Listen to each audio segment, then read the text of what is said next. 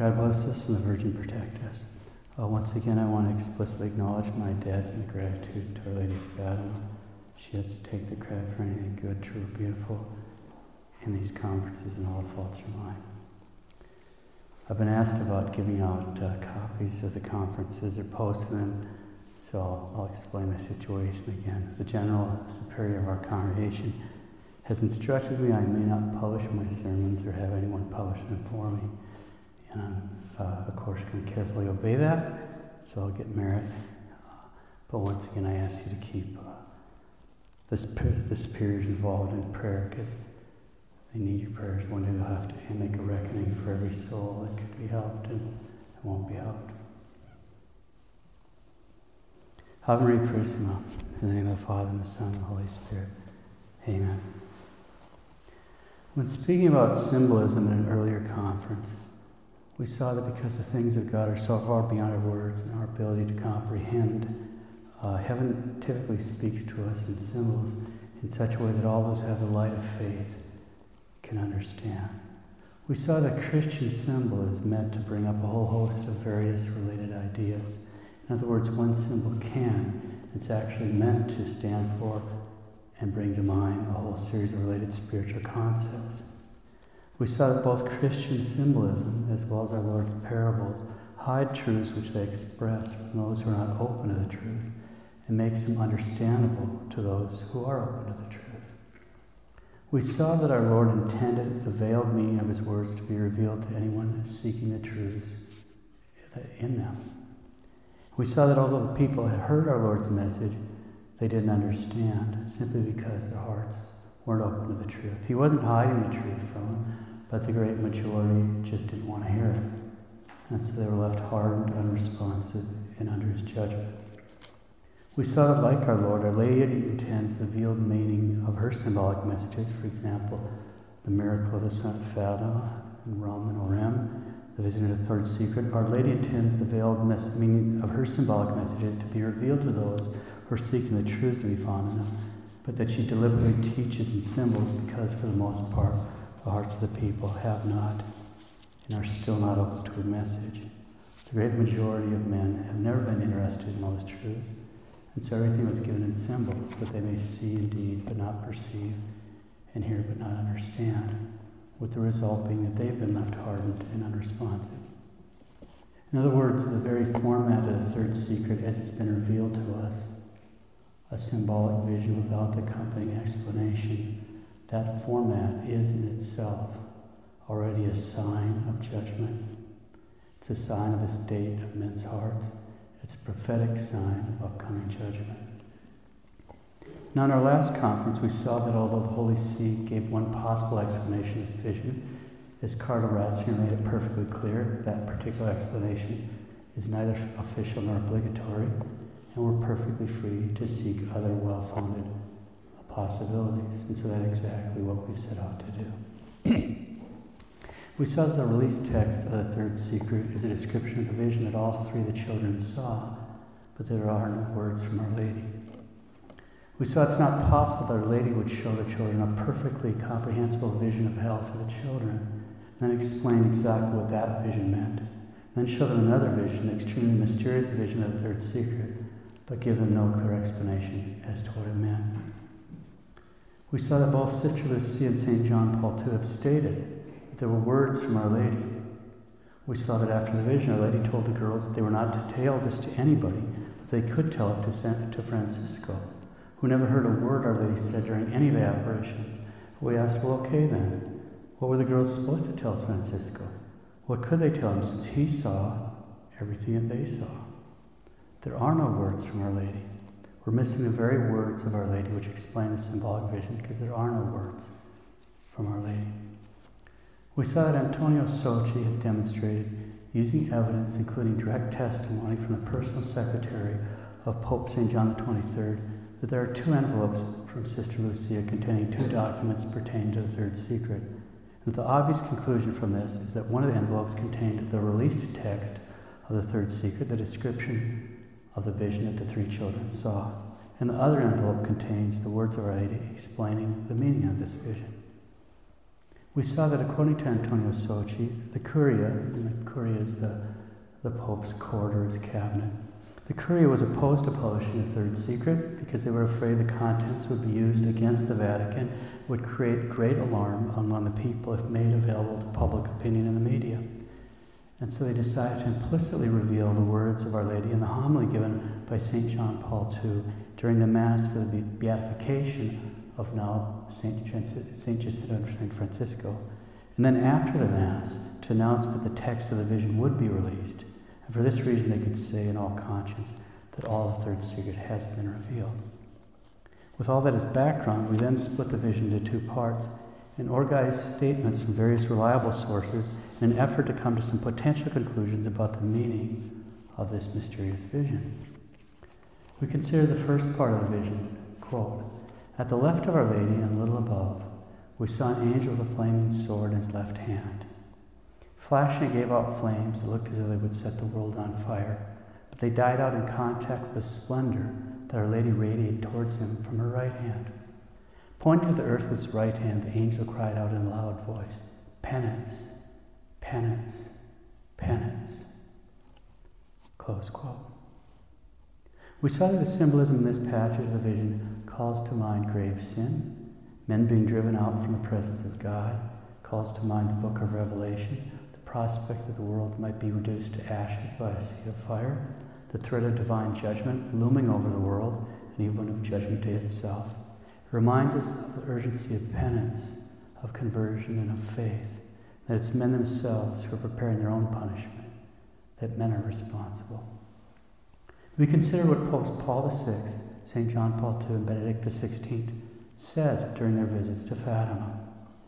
We saw that Pope Paul VI invoked the image of the woman clothed by the sun, which is found in chapter 12 of the book of the Apocalypse.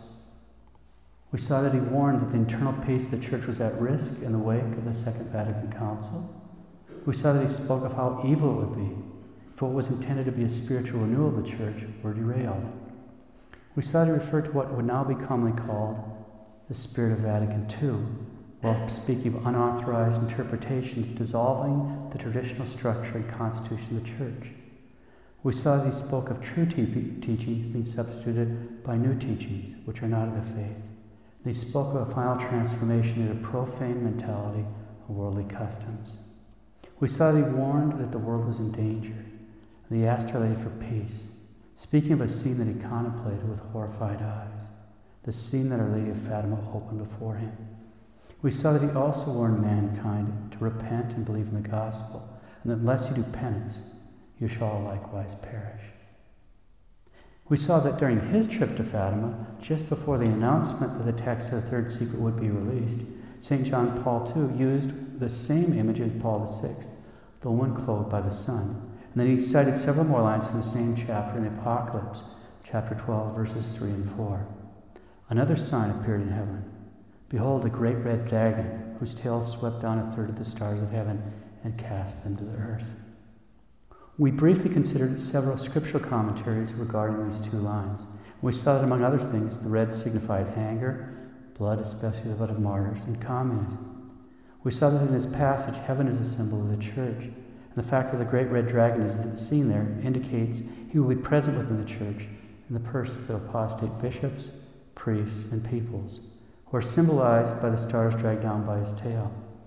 We saw his tail as a symbol of the lying and cunning hypocrisy with which he succeeds in deceiving a large number of people and pastors by love of earthly things, by false teachings and changes in doctrine, and by lying, hypocritical, worldly minded clergy.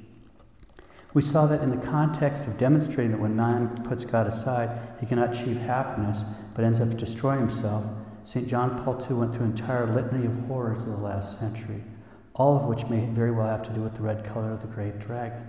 He spoke of the First and Second World Wars, the other wars throughout the world, the concentration extermination camps, the gulags, ethnic cleansings and persecutions, terrorism, kidnappings, drugs, the attack on unborn life and the family. We saw that he summed up the message of Fatima as being a call to conversion warning to have nothing to do with the great red dragon who appeared in heaven, whose tail swept down a third of the stars of heaven and cast them to the earth. And we saw that since that message, directly from the Apocalypse, is certainly not anywhere to be found in the published parts of the message of Fatima, we concluded that presumably it comes from the very words of Our Lady. We saw that St. John Paul II issued a call to conversion, using the exact line used by Paul VI on his visit, which called to mind the cries of the angel with the flaming sword Repent and believe in the gospel. We also considered St. John Paul II's statement that, quote, the message of Fatima is so deeply rooted in the gospel and the whole of tradition that the church feels that the message imposes a commitment on her. And we asked, out of all the words of Our Lady at Fatima that have been published, what exactly is so deeply rooted in the gospel and the whole of tradition that the message imposes a commitment on the church? We saw that in speaking of the message, St. John Paul II did not simply address himself to the Catholic Church. In fact, he used apocalyptic language addressed to all mankind when he stated that the message is addressed to every human being, to all societies, nations, and peoples. Societies menaced by apostasy, threatened by moral degradation, threatened with collapse. We saw that he presented himself in Fatima, quote, as a witness to the almost apocalyptic menaces looking over the nations and mankind as a whole. The whole range of menaces gathering like a dark cloud over mankind. We saw that he stated that Our Lady cannot keep silent on what undermines the very basis of our salvation.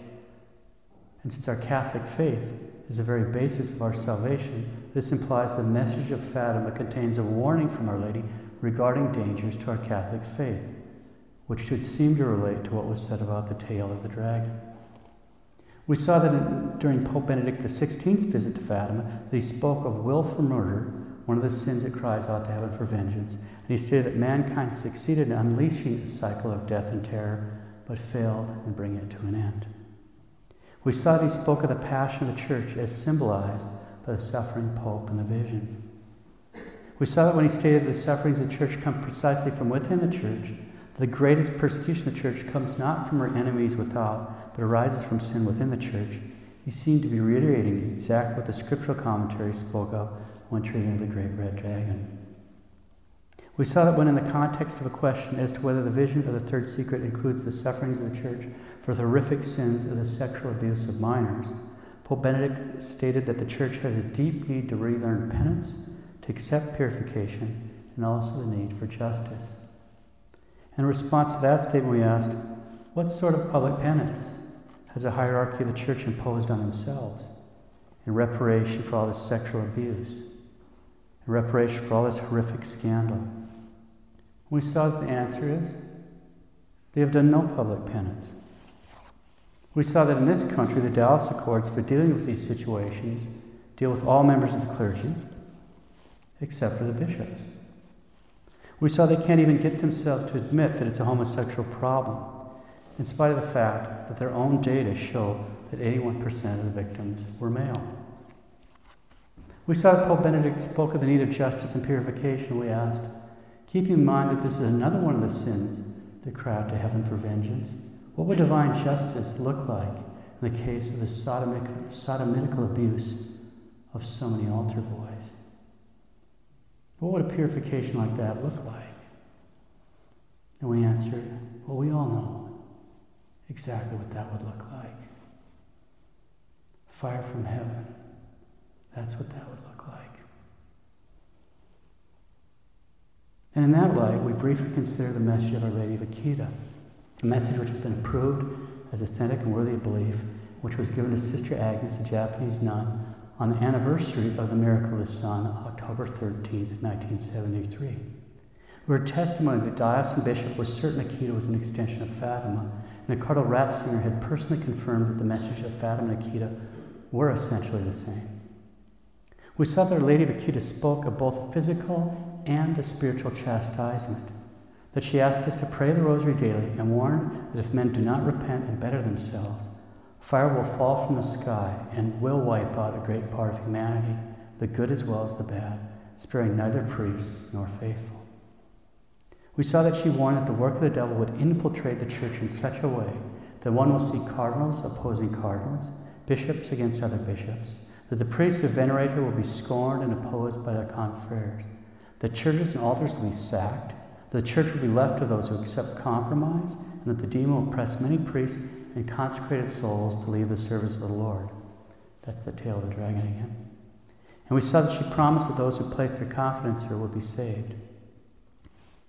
We saw that in her last public interview, Sister Lucia warned that the devil was in the mood for decisive battle against the Blessed Virgin. And the devil knows what it is that offends God the most, and which in a short space of time will gain from the greatest numbers of souls, which is doing everything to overcome souls consecrated to God, and thus leave the souls of the faithful abandoned by their leaders. We then considered the second part of the vision, quote, and we saw an immense light that is God, something similar to how people appear in a mirror when they pass in front of it. A bishop dressed in white. We had the impression that it was the Holy Father. Other bishops, priests, men and women religious going up a steep mountain, the top of which there's a big cross of rough hewn trunks as of a cork tree with a bark. Before reaching there, the Holy Father passed through the big city half in ruins and half trembling with halting step, afflicted with pain and sorrow, he prayed for the souls of the corpses he met on his way. Having reached the top of the mountain, on his knees at the foot of the big cross, he was killed by a group of soldiers who fired bullets and arrows at him. In the same way, there died one after another the other bishops, priests, men and women religious, and various lay people of different ranks and positions. Beneath the two arms of the cross, there were two angels, each with a crystal aspersorium in his hand, which they gathered up the blood of the martyrs, with it sprinkled the souls that were making their way to God. Close quote. We saw that the symbolism in the second part of the vision calls to mind a whole series of images of mountains as places of encounter with God the Garden of Eden, Mount Sinai, the Temple on Mount Moriah in Jerusalem. And since this mountain is surrounded by, surmounted by a cross, there's so many dying there, it's particularly evocative of Mount Calvary, as well as the alternate Catholic Church. We saw that in terms of cities, the big city calls to mind Nineveh, which was spared when the citizens repented. At the same time, it calls to mind Jerusalem, where the citizens rejected the preaching of Christ, which was subsequently destroyed. It also calls to mind the city of Rome, which in our day and age seems to have thoroughly rejected Christ as well. We saw that the city is also symbolic of the Catholic Church and her human element, and thus the fact that the city is half in ruins can be understood in both a physical as well as a spiritual sense, to apply to both cities such as Rome as well as the church and her human element. We saw that the corpses can also be understood in both a physical as well as a spiritual sense, dead in the common sense of the world, or spiritually dead. We saw that the Pope's journey symbolizes both the Pope as such, as well as the Church on the way to the cross, traveling through a time of violence, destruction, and persecution. We saw that, among other things, the path up the mountain symbolized the persecution and martyrdom of the faithful. We saw the symbolic vision with the city half in ruins, filled with corpses, and the slaughter and martyrdom of the Pope and so many clerics and laity with bullets and arrows was something that did not have to come to pass, since it was conditional. But the condition to avoid these disasters was to heed Our Lady's requests. And as we've already seen, and as Sister Lucia noted, we didn't do that. Quote, since we did not heal this appeal of message, we see that it has been fulfilled. Russia has invaded the world with her errors. Close quote, Sister Lucia. And Sister Lucia also pointed out in 1982 that, quote, if we have not yet seen the complete fulfillment of the final part of this prophecy, we are going towards it little by little with great strides. Close quote. And the pace has only accelerated since then. The errors of Russia do indeed fill the world, and as we've seen in earlier conference, now these errors even fill the Catholic Church and human element. We briefly considered a few of the religious errors of Russia that prevail in the Catholic Church today. We saw that one error pertains to the Orthodox concept of church unity, that the Orthodox have splintered themselves into all kinds of particular independent national churches. We saw this era of Russia has been promoted in Rome to the point where we now have countries in which one, in one country the Catholic Church apparently has different teachings than other countries. For example, in Germany, active adulterers are invited to receive communion, while right next door in Poland, this is completely forbidden. We saw that another error pertains to marriage, in that the Orthodox have totally and completely corrupted the clear gospel teaching of Christ regarding the indissolubility of marriage by allowing a divorced individual to marry a second and even a third time. We saw that yet another error pertains to Holy Communion, that the Orthodox allow these divorced and so called remarried people who are living in sin to receive Holy Communion, and thus they officially allow sacrilege. We saw that these errors of the Orthodox, who pretend that people who are living in sin are actually married, and then who compound that scandalous recognition by extending these poor sinners an official invitation to make sacrilegious communions. We saw these errors in Russia have both been heavily promoted in application of Amoris Laetitia, even by the Pope, who to varying degrees has shown his approval for active adulterers to be given Holy Communion in the Buenos Aires pastoral region of Argentina, Diocese of Malta, and his own diocese, the Diocese of Rome. And now he's even published that letter to the Buenos Aires uh, bishops in the Acta. So it's an act of Pope Francis.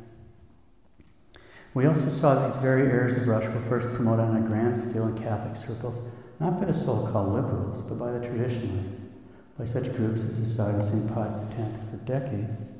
Direct repudiation of the teaching of Council of Trent have encouraged countless couples to invalidly attempt to contract marriages in their chapels and thus to live together without the benefit of an actual sacramental marriage, and at the same time to continue receiving communion. And we've seen there's never been a peep from the Tratty press about any of this. In other words, the Tratty press has been fully on board for decades with these errors of Russia. The Tratty press has been fully on board for decades with the very abominations being promoted in the application of Amoris Laetitia. We saw that another religious error of Russia pertains to the approval of contraception, an error that has com- almost completely infested our church from top to bottom, including the Pope. We saw that the papal support for such things as contraception and for the divorced to remarry to receiving communion sheds a different light on one of St. Jacinta's comments recorded by Sister Lucia. Quote, In Jacinta's love for the Holy Father and for sinners, she said to me many times, Poor Holy Father, I feel sorry for sinners. Close quote. We asked, why might St. Jacinta feel sorry for sinners? We saw that one very good reason would be that they're being misled by the Pope. They're being misled by the Pope, which is yet another reason for her to be so concerned about him. We saw that since the city is symbolic of the Catholic Church and her human element, it's easy to understand why it's half in ruins and full of corpses. Insofar as anyone has subscribed to any of these areas of Russia, he's spiritually dead. We saw this symbolic vision wasn't simply spiritual, it also pertains to the social order. It's a vision of upcoming events in the political order. We saw that in the vision, the Pope, other bishops, priests, and men and women religious, and various lay people of different ranks and positions were killed by soldiers who fired bullets and arrows at them. We asked, what could this possibly mean? We reminded ourselves that one of the goals of the cultural Marxists, one of the other errors of Russia, was to promote massive immigration to destroy identity, which is why we have a massive, massive number of the jihadists that are flowing into the West. We saw that the jihadists in Europe have been told to prepare for the upcoming war to conquer Rome by stockpiling weapons whose possession is not currently illegal, like bows and arrows, so they can be employed in urban guerrilla warfare. We saw that the goal of conquering Rome actually goes right back to Muhammad himself, the current e magazine published by ISIS for jihadists is entitled Rumiyah. That's their name for Rome. We saw that all this gives a probable context for understanding how, at a physical level, the city will be half in ruins, how the Pope, other bishops, priests, men and women religious, and various lay people of different ranks and positions may very well be killed by bullets and arrows. And at the same time, it gives us a probable context for understanding, at a physical level, St. Jacinta's visions of the Holy Father, as well as the misfortune falling on the ministers of the Church for not doing the consecration of Russia in a timely fashion.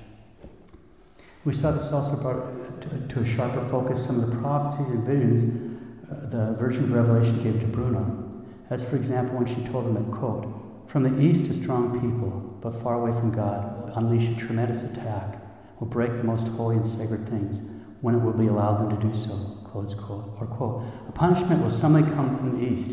They will receive the power to be able to subjugate those whom they call infidels. This will happen very soon, close quote.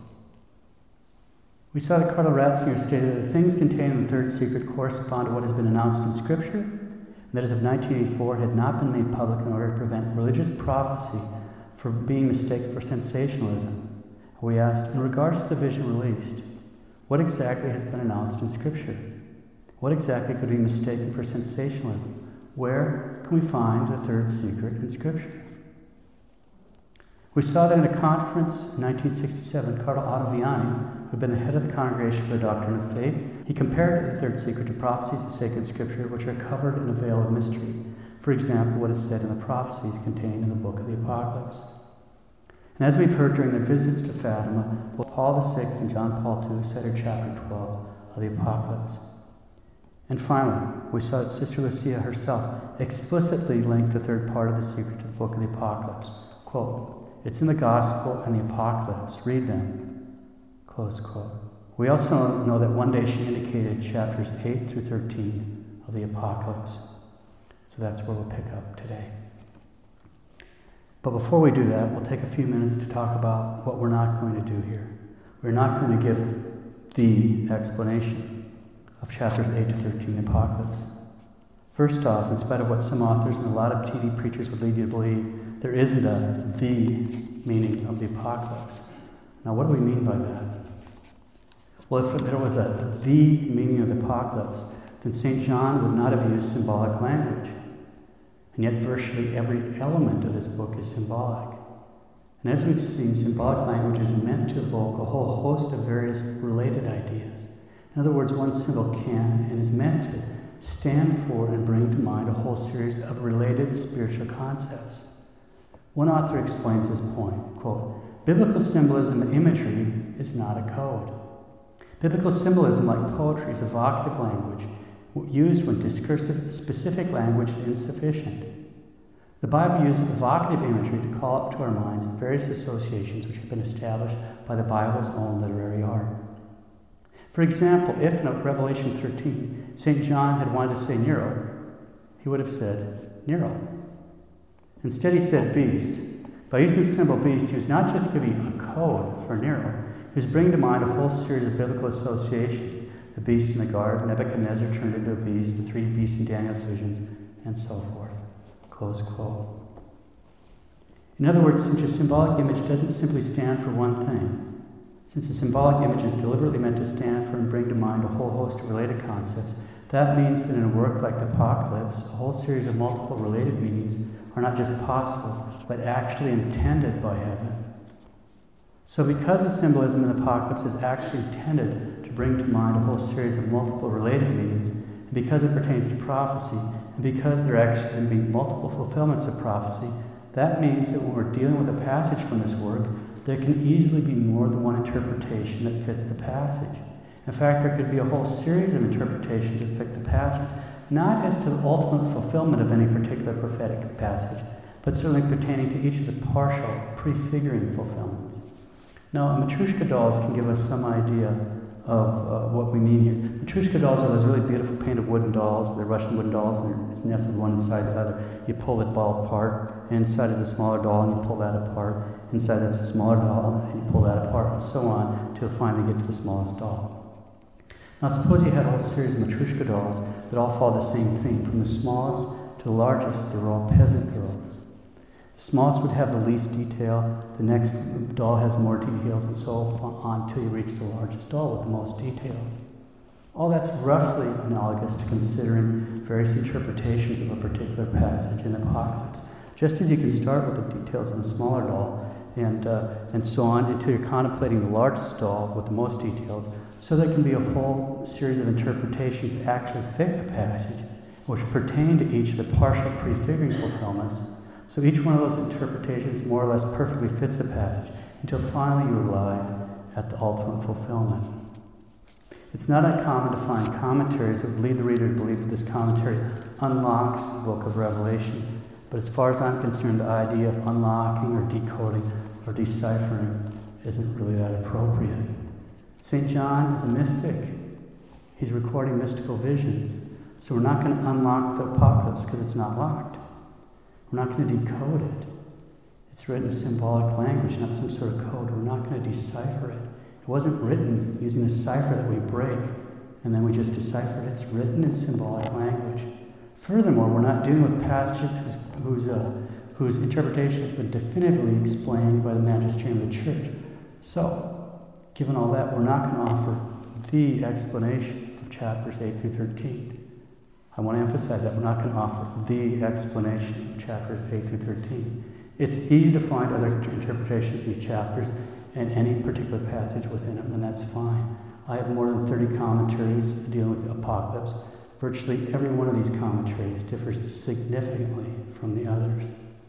So it's easy to find other interpretations of these chapters in any particular passage, and that's fine.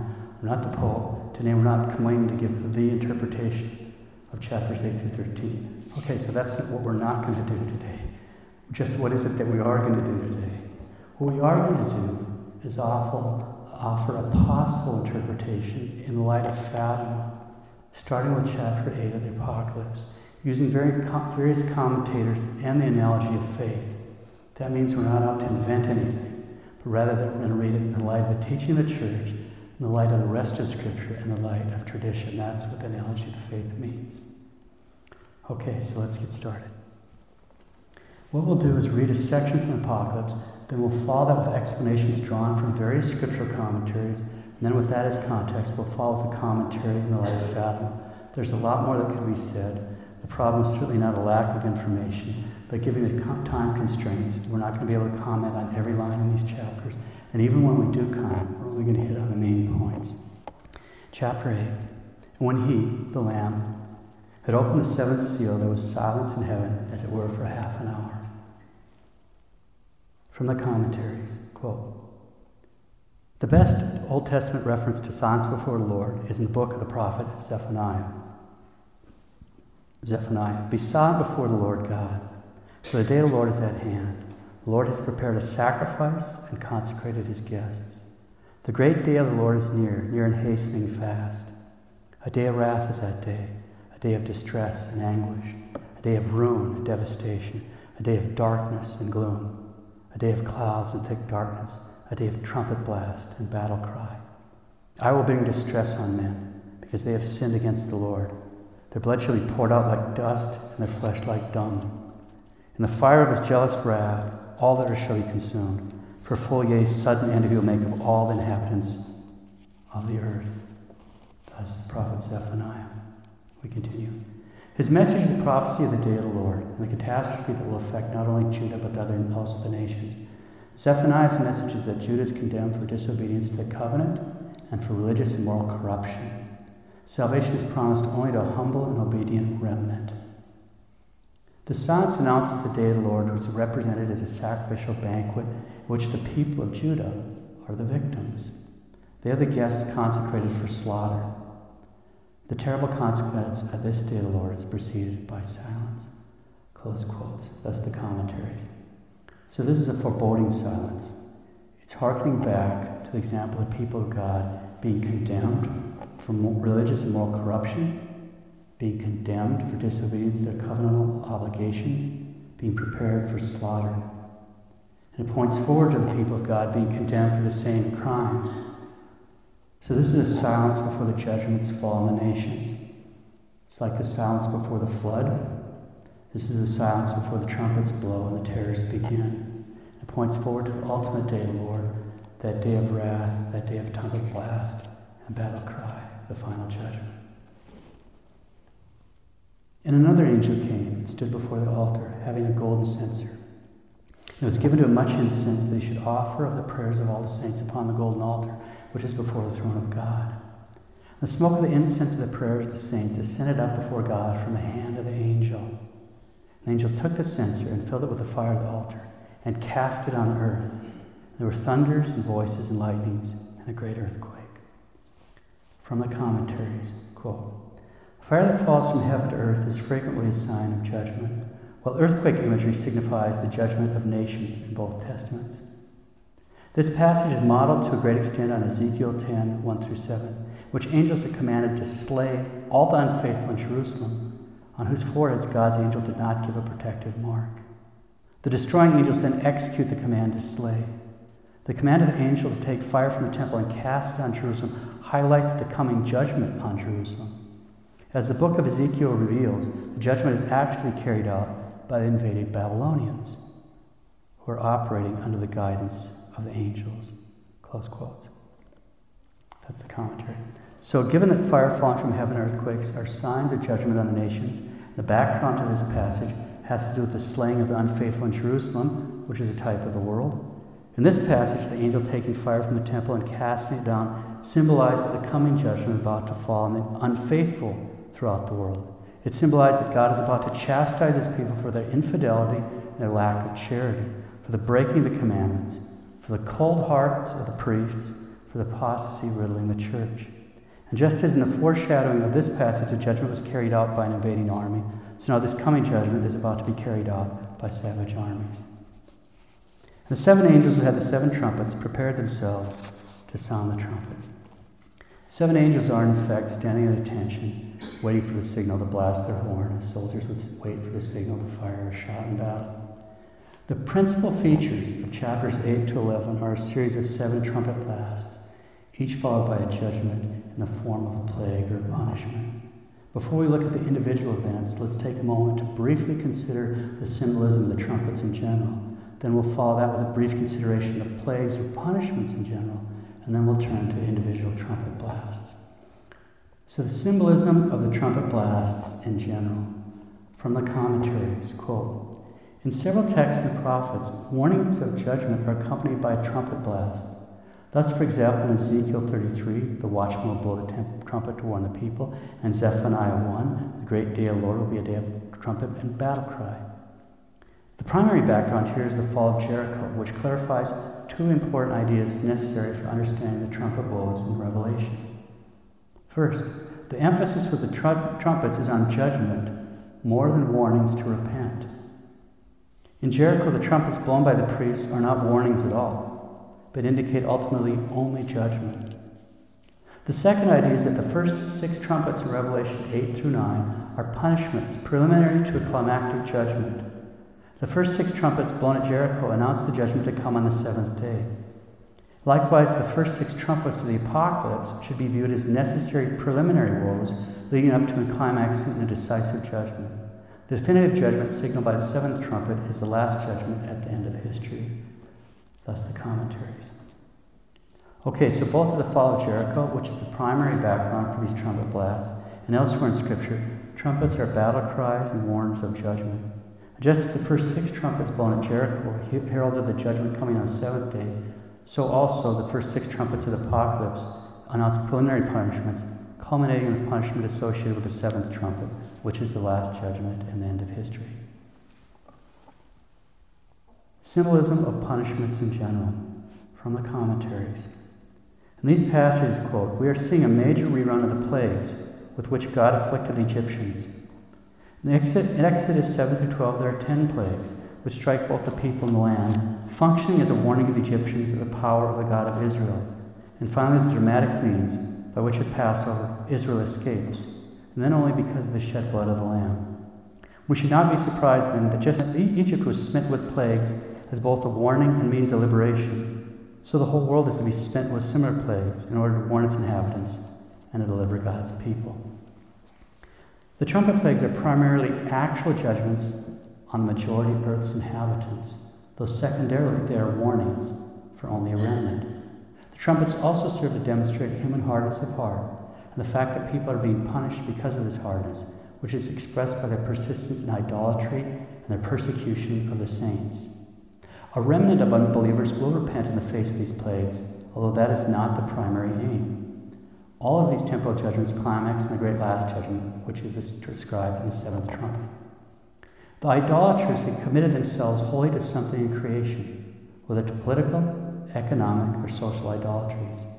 In contrast to Christians, who are pilgrims on the earth and whose citizenship is in heaven, the ungodly earth dwellers are at home in the present world order, men of earthbound vision, trusting in earthly security, unable to look beyond the things that are seen. The apocalypse uses ones who dwell on earth exclusively of idol worshippers.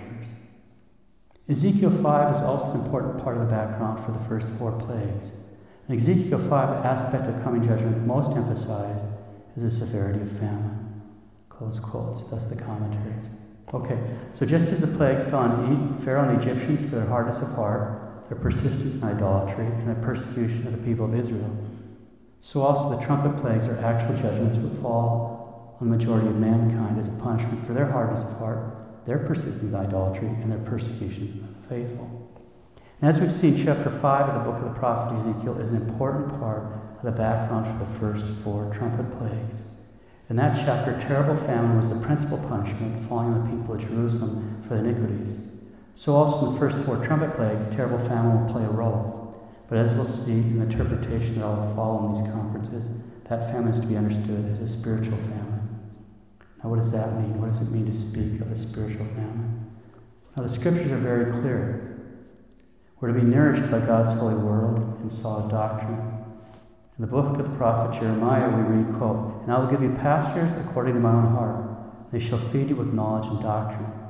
Close quote. 1 Timothy 4 6, St. Paul speaks of being, quote, nourished on the words of faith and of the good doctrine. Close quote. Of course, our Lord Himself stated, Man shall not live by bread alone, but every word that proceeds from the mouth of God. So we're meant to be nourished by God's holy word and solid doctrine. But in a spiritual famine, the people aren't given the words of faith and solid doctrine, but rather, St. Paul puts it, they're given, quote, doctrines of devils.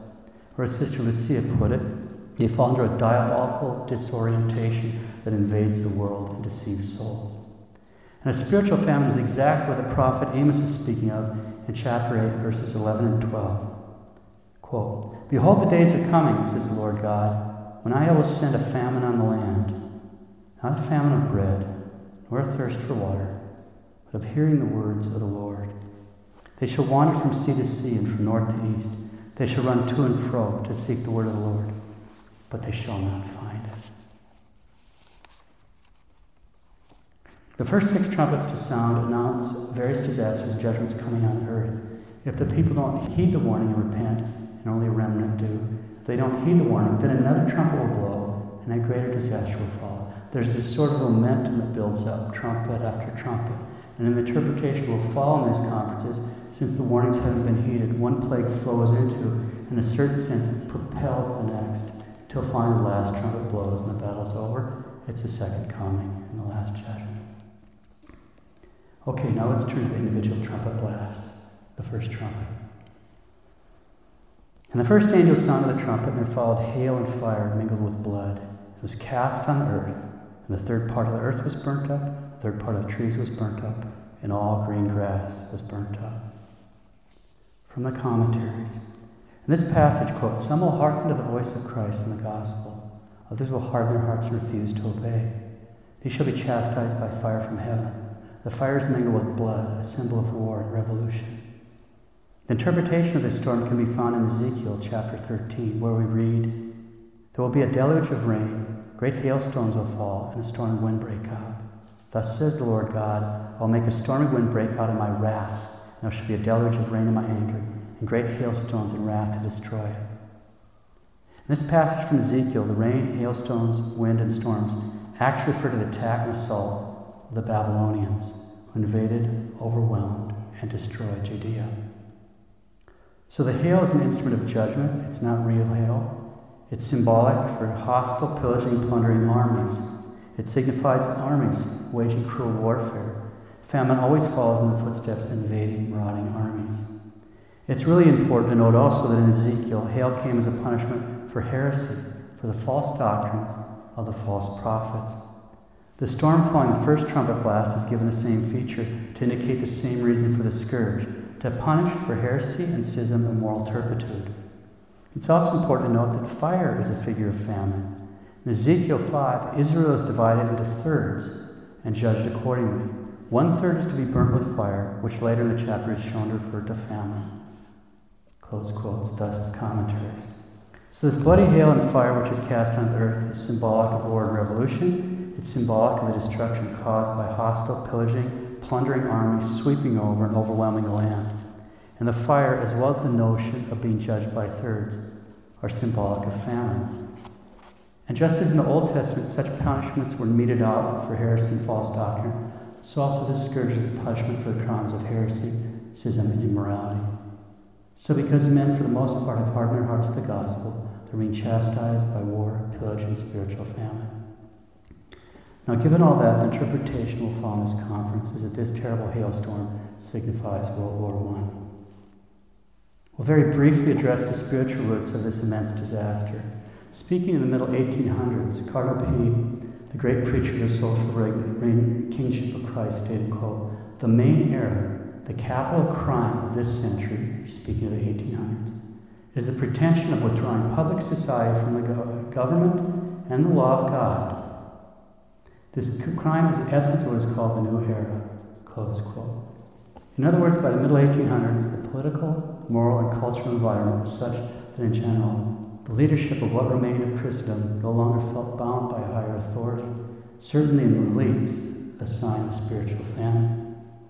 And that godlessness set the stage for the Great War, as the great Alexander Solzhenitsyn made clear in his 1983 Templeton Prize lecture. Quote, World War I was a war when Europe, bursting with health and abundance, fell into a rage of self mutilation which could not but sap its strength for a century or more, and perhaps forever. The only possible explanation for this war is a mental eclipse among the leaders of Europe due to their lost awareness of a supreme power above them. Only a godless and bitter man could have moved, moved ostensibly Christian states to employ poison gas, a weapon so obviously beyond the limits of humanity. Close quote. The only possible explanation for this war is the leaders of Europe forgot God. Only a godless and bitter man could have moved ostensibly Christian states to employ poison gas, a weapon so obviously beyond the limits of humanity. Pope St. Pius X had premonitions of the coming disaster. In 1912, he told his Secretary of State, Cardinal Merry del Val, that, quote, things are going badly. The Great War is approaching, close quote. In 1913, he told the cardinal, quote, I pity my successor. I shall not see it, but it is only too true that the religio depopulata, which means the time of religion being laid waste, is at hand. In August 1914, all hell broke loose. St. Pius X issued a letter calling on all Catholics in the world to beseech, quote, the merciful God to take away the destructive flames of war, the sooner the better and to grant to those who preside over civil affairs to think thoughts of peace and not of affliction. Close quote. It was his last public statement. He went into seclusion, spending his time in prayer, and died of a broken heart less than three weeks later. Benedict XV was elected in September 1914. In his first statement, he declared that he was, quote, stricken with inexpressible horror and anguish for the monstrous spectacle of this war with its streams of Christian blood. Close quote. Later in the war, he sent a side note to each of the governments involved in the war. Benedict. Shall then the civilized world be naught but a field of death? And shall Europe, so gloriously glorious and flourishing, rush as though driven by universal madness towards the abyss, and lend her hand to her own suicide? In November 1914, in his first encyclical, Appealing for Peace, Benedict XV listed four causes for the origin of the war the lack of Christian charity between men, contempt for authority, injustice in the relations of the various social classes, and the fact that men had lost sight of eternity in their unrestrained striving after things of this world. In regards to heresy, citing St. Paul, he warned there were large numbers of men with itching ears that had turned away from the truth to fables. He renewed the condemnation of the errors of modernism and stated that Catholics should not only avoid those, but also the spirit of modernism, explaining that, quote, those who are infected by that spirit develop a keen dislike for all that savors of antiquity and become eager searchers after novelties in everything. It is our will that the law of our forefathers should still be held sacred. Let there be no innovation. Keep to what has been handed down. In matters of faith, that must be inviolably adhered to as the law. Close quote. He also stated, Certainly those days would seem to have come upon us, which Christ our Lord foretold. You shall hear of wars and rumors of war, for nation shall rise against nation, and kingdom against kingdom. Close quote. Now, to state that certainly those days spoken of by our Lord would seem to come about uh, upon us is very significant, since in that passage our Lord is explicitly speaking about the end of the world. We continue. Quote, the combatants are the greatest and wealthiest natures of the earth. What wonder then, if well provided with most awful weapons modern military science has devised, they strive to destroy one another with refinements of horror. There's no limit to the measure of ruin and of slaughter. Day by day, the earth is drenched with newly shed blood, and is covered with the bodies of the wounded and of the slain. Such has been the change in ideas and morals of men, unless God comes soon to our help, the end of civilization would seem to be at hand. Close quote, the Vicar of Christ. Certainly those days would have seemed to come upon us of which Christ our Lord foretold. You shall hear of wars and rumors of wars, for nation shall rise upon nation and kingdom against kingdom. Such has been the change in ideas and morals of men, that unless God comes soon to our help, the end of civilization would seem to be at hand. There's no limit to the measure of ruin and of slaughter. Day by day, the earth is drenched with newly shed blood and is covered with the bodies of the wounded and of the slain. There had been 60 million men mobilized. By the time of the armistice, November 11, 1918, the total number of military and civilian casualties in World War I was around 40 million. There were 20 million deaths and 21 million wounded. 10 million civilians were killed, as were 9.7 million military personnel. Another 21 million were wounded. But in spite of the impassioned efforts of both St. Pius X and Benedict XV, who listened to the Pope? Even though after the defeat of Napoleon, the Vatican had had an official presence at the 1814 Congress of Vienna Peace Conference, during the Paris Peace Conferences of 1919 and Versailles, the Holy See was deliberately excluded. In 1915, at the insistence of Italy, the Allies had already made a secret treaty to that effect. Who listened to the Pope? On May 5, 1917, Benedict XV ordered the invocation, Queen of Peace, pray for us, be added to the litany of Our Lady. And he wrote, Our earnestly pleading voice, invoking the end of the vast conflict, the suicide of civilized Europe has remained ever since unheard. To Mary, then, who is the Mother of Mercy, omitted by grace, let loving and devout appeal go up from every corner of the earth from noble temples and tiniest chapels, from royal palaces and mansions of the rich, as from the poorest hut, from blood drenched plains and seas. Let it bear to her the anguished cries of mothers and wives, the wailing of innocent little ones, the sighs of every generous heart. Her most tender, benign solicitude may be moved, and the peace we ask for be obtained for our agitated world. Close quote, Benedict XV who listened to the Pope. Our Lady did. Eight days later, she appeared in Fatima. We'll return to that later. The second trumpet. The second angel sounded the trumpet, and as it were a great mountain, burning with fire, was cast into the sea. The third part of the sea became blood. The third part of those creatures died which had life in the sea. The third part of the ships was destroyed from the commentaries. In this passage, quote, in prophetical imagery, a burning mountain represents an evil kingdom, a menacing and plundering world power, for Jeremiah had employed the same figure to describe Babylon. After its destruction, Babylon is called a burnt mountain. This apocalyptic menace is described as a burning mountain because it would not be an extinct or destroyed world power, but active and full of devastating fire for a long time. The sea represents human society, great multitudes of nations or peoples, as we see elsewhere in the Apocalypse. This vision shows that some great nation will bring war and bloodshed upon a large portion of mankind. It also predicts great persecutions against the church. Nations will seek to destroy the church at all cost.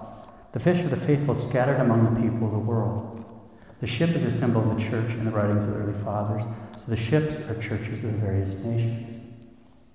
The plague results in a third of the sea turning to blood, a third of the living things of the sea dying, and a third of ships destroyed. Again, evoking Ezekiel 5, the fire, as well as the notion of being judged by thirds, are symbolic of severe famine. Besides spiritual famine, burning with fire also represents burning or being consumed with error, hatred, or fanaticism. Close quotes, thus the commentaries. So, Great Burning Mountain represents evil, menacing, plundering world power. Burning with fire represents burning with air, being consumed with air, being inflamed with hatred, fanaticism. As we've already seen, fire, when associated with the notion of being judged by thirds, is also symbolic of severe spiritual famine. The sea represents human society, great multitudes of nations or peoples.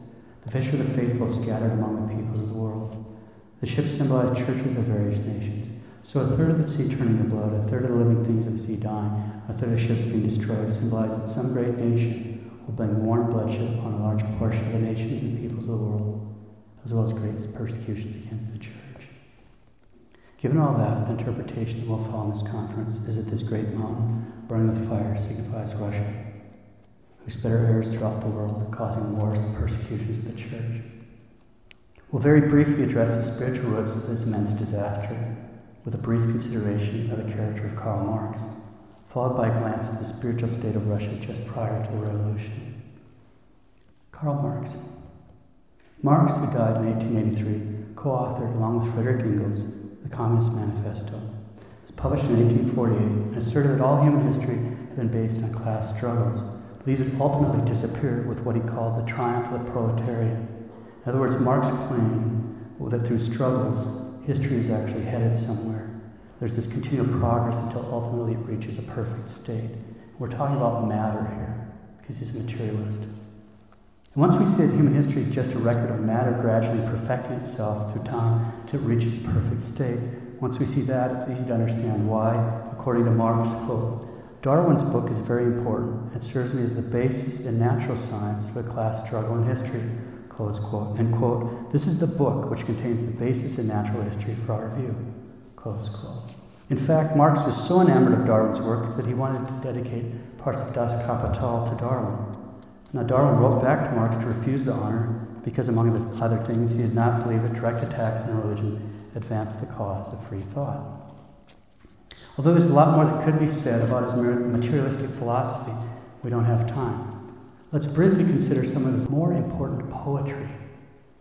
Before I read, read this, though, it's actually very important for everyone here to make an act of the will to close himself to every spirit that's not of the Holy Spirit.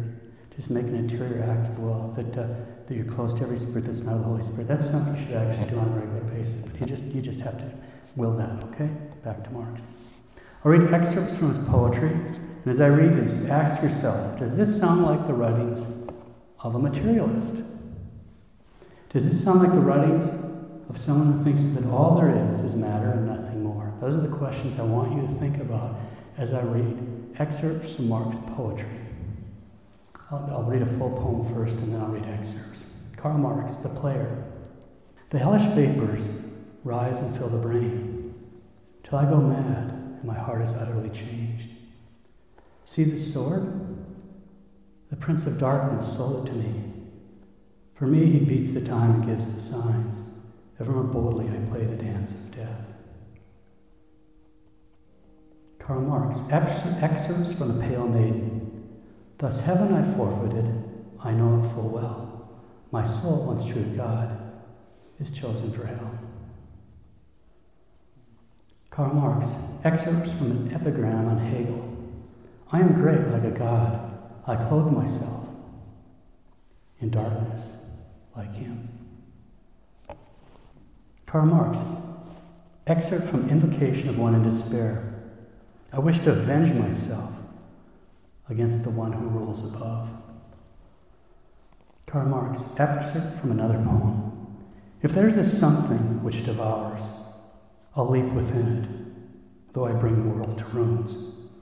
The world which bulks between me and the abyss, I will smash to pieces with my enduring curses. Marx loved the words of Mephistopheles and Faust. Everything in existence is worth being destroyed. In fact, destroy became his nickname. So, does that sound like the writings of a materialist? Does that sound like the writings of someone who thinks that all there is is matter, nothing more? Or does that sound like the writings of a Satanist? It makes it easier to understand the imagery of the great mountain burning with fire.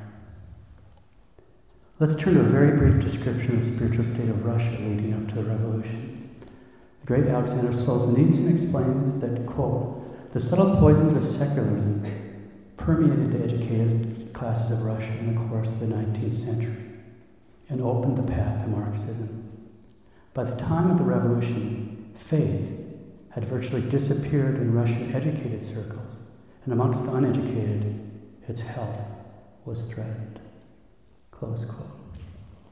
By the time of the revolution, faith had virtually disappeared in Russian educated circles, and amongst the uneducated, its health was threatened.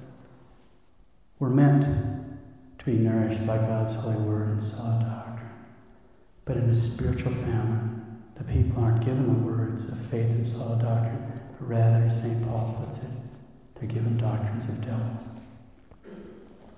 Now, as we've seen, the trumpets announce various disasters and judgments falling on the earth. If mankind doesn't heed the warning and repent, then another trumpet will blow and a greater disaster will fall in. In other words, this momentum builds up, trumpet after trumpet after trumpet, and one plague flows into another, in a certain sense, propels the next disaster. The trumpet plague of the First World War, unfortunately, was not the occasion for a massive repentance. And so it kept its momentum, so to speak, and kept inflicting damage throughout the years. As Our Lady said in July 1917, the war is going to end. But people do not cease offending God. A worse one will break out. The pontificate of Pius XI. And now we're going to see how just how that one unheeded trumpet plague, besides having momentum of its own, helps propel the next. Quote, in 1917, a plan was developed by the German High Command to use revolution as a weapon, like poison gas in the stalking submarine, by sending Lenin and some of his Bolsheviks from their haven in Switzerland into Russia by sealed railroad car in the expectation they would knock Russia out of the war. And amazingly enough, using a U.S. passport and with the declared intention to carry forward the revolution, Trotsky traveled from New York to Russia. That fall in October Revolution, also known as the Bolshevik Revolution, Leninist revolutionaries seized power and imposed a Marxist government on Russia. In the years following the revolution, other republics were consolidated along with the Soviet, Soviet Russia and the Union of Soviet Socialist Republics. Now, immediately after his successful revolution, Lenin summarized his program. Vladimir Lenin, quote, We're the real revolutionaries. Yes, we're going to tear the whole thing down. We shall destroy and smash everything. Ha ha ha. Everything will be smashed to smithereens and fly off in all directions, and nothing will remain standing. Yes, we're going to destroy everything, and on the ruins we will build our temple. It will be a temple for the happiness of all. But we shall destroy the entire bourgeoisie and grind them to power. Ha ha ha, to power.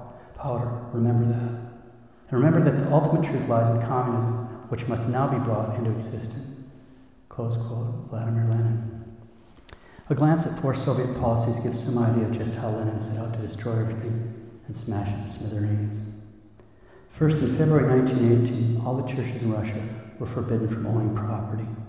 All religious instruction in any school where non religious subjects were taught was completely forbidden, even if it were a church school. There's a spiritual famine. Second, in April 1919, in historical first, the Soviet government ordered the establishment of a network of concentration camps. By 1923, there were 315 of these camps. Quote, the methods employed by Lenin and perfected by Stalin and their henchmen bring to mind the methods used by Nazis. But this is because the Nazis adopted the techniques developed by the communists. Close quote. Third, quote, one of the greatest evils was the perversion of language.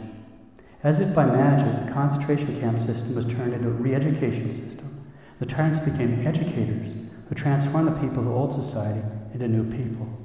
In China, the concentration camp prisoner is called a student. is required to study the correct thoughts of the party and reform his own faulty thinking.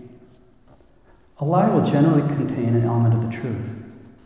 Perverted words are situated in a twisted vision that distorts the landscape.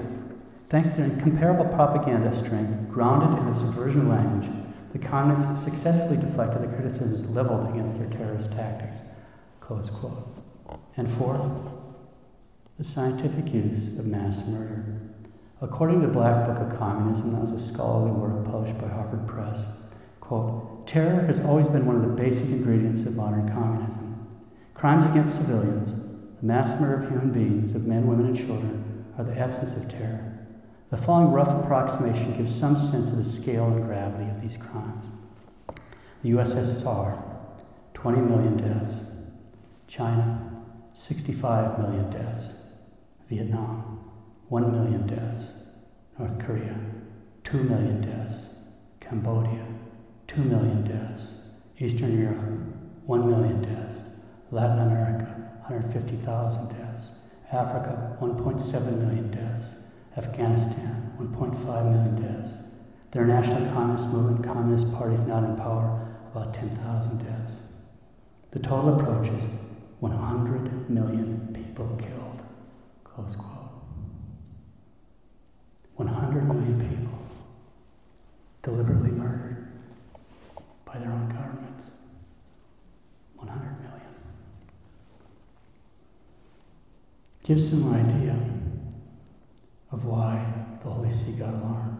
Already by 1923, Pius XI, in a secret consistory with his cardinals, told them he was considering having a council in 1925, a general council of the church.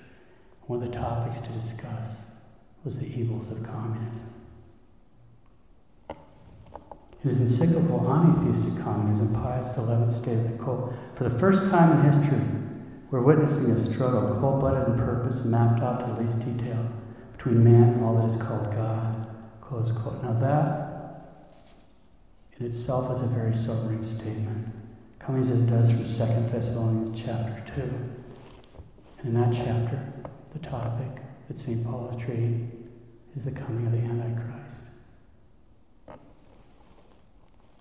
The Pope pointed out there would be no communism if the rulers of the nations hadn't scorned the teachings and warnings of the church by trying to build society on secular foundations, which, quote, today are crumbling one after another before our eyes, as everything must crumble that is not grounded on the one cornerstone, which is Christ Jesus, close quote. The Pope complained that there were too many Catholics in name only. There were too many Catholics who only do the bare minimum, would have no desire of advancing spiritually, and he warned that, quote, the Catholic who does not live really and sincerely according to the faith he professes will not long be master himself in these days when the winds of strife and persecution blow so fiercely, or he swept away defenseless in this new deluge which threatens the world. Close quote. Those are words we could all take to heart. He said this evil could only be conquered by a worldwide crusade of penance and through the intercession of Our Lady. Where was that penance, worldwide crusade of penance, stop communism? There's a reason these plagues keep happening. The Pope taught that communism was intrinsically wrong, referred to it as a satanic scourge, summarizing their doctrine as follows quote, There is in the world only one reality, matter, the blind forces of which evolve, evolve into plant, animal, and man. Even human society is nothing but a form of matter, evolving in the same way. By perpetual conflict of forces, matter moves towards the final synthesis of a classless society. In such a doctrine, there is no room for God. There is no difference between matter and spirit, between soul and body. There is no hope in a future life. Close quote. The Pope pointed out that since communists believe that struggles accelerate the evolutionary progress toward the perfect classless society, they deliberately provoke hatred, conflict, and destruction. He pointed out they only permit absolute equality between men, which means no God over man, no pope, bishop, priest over the faithful, no husband over the wife, no parents over children. He pointed out that communists despise housewives and stay-at-home moms as anti-revolutionary bourgeoisie activities. They consider marriage and the family to be purely artificial civil institutions. That they insisted that the state should take total responsibility for the education and training of the children.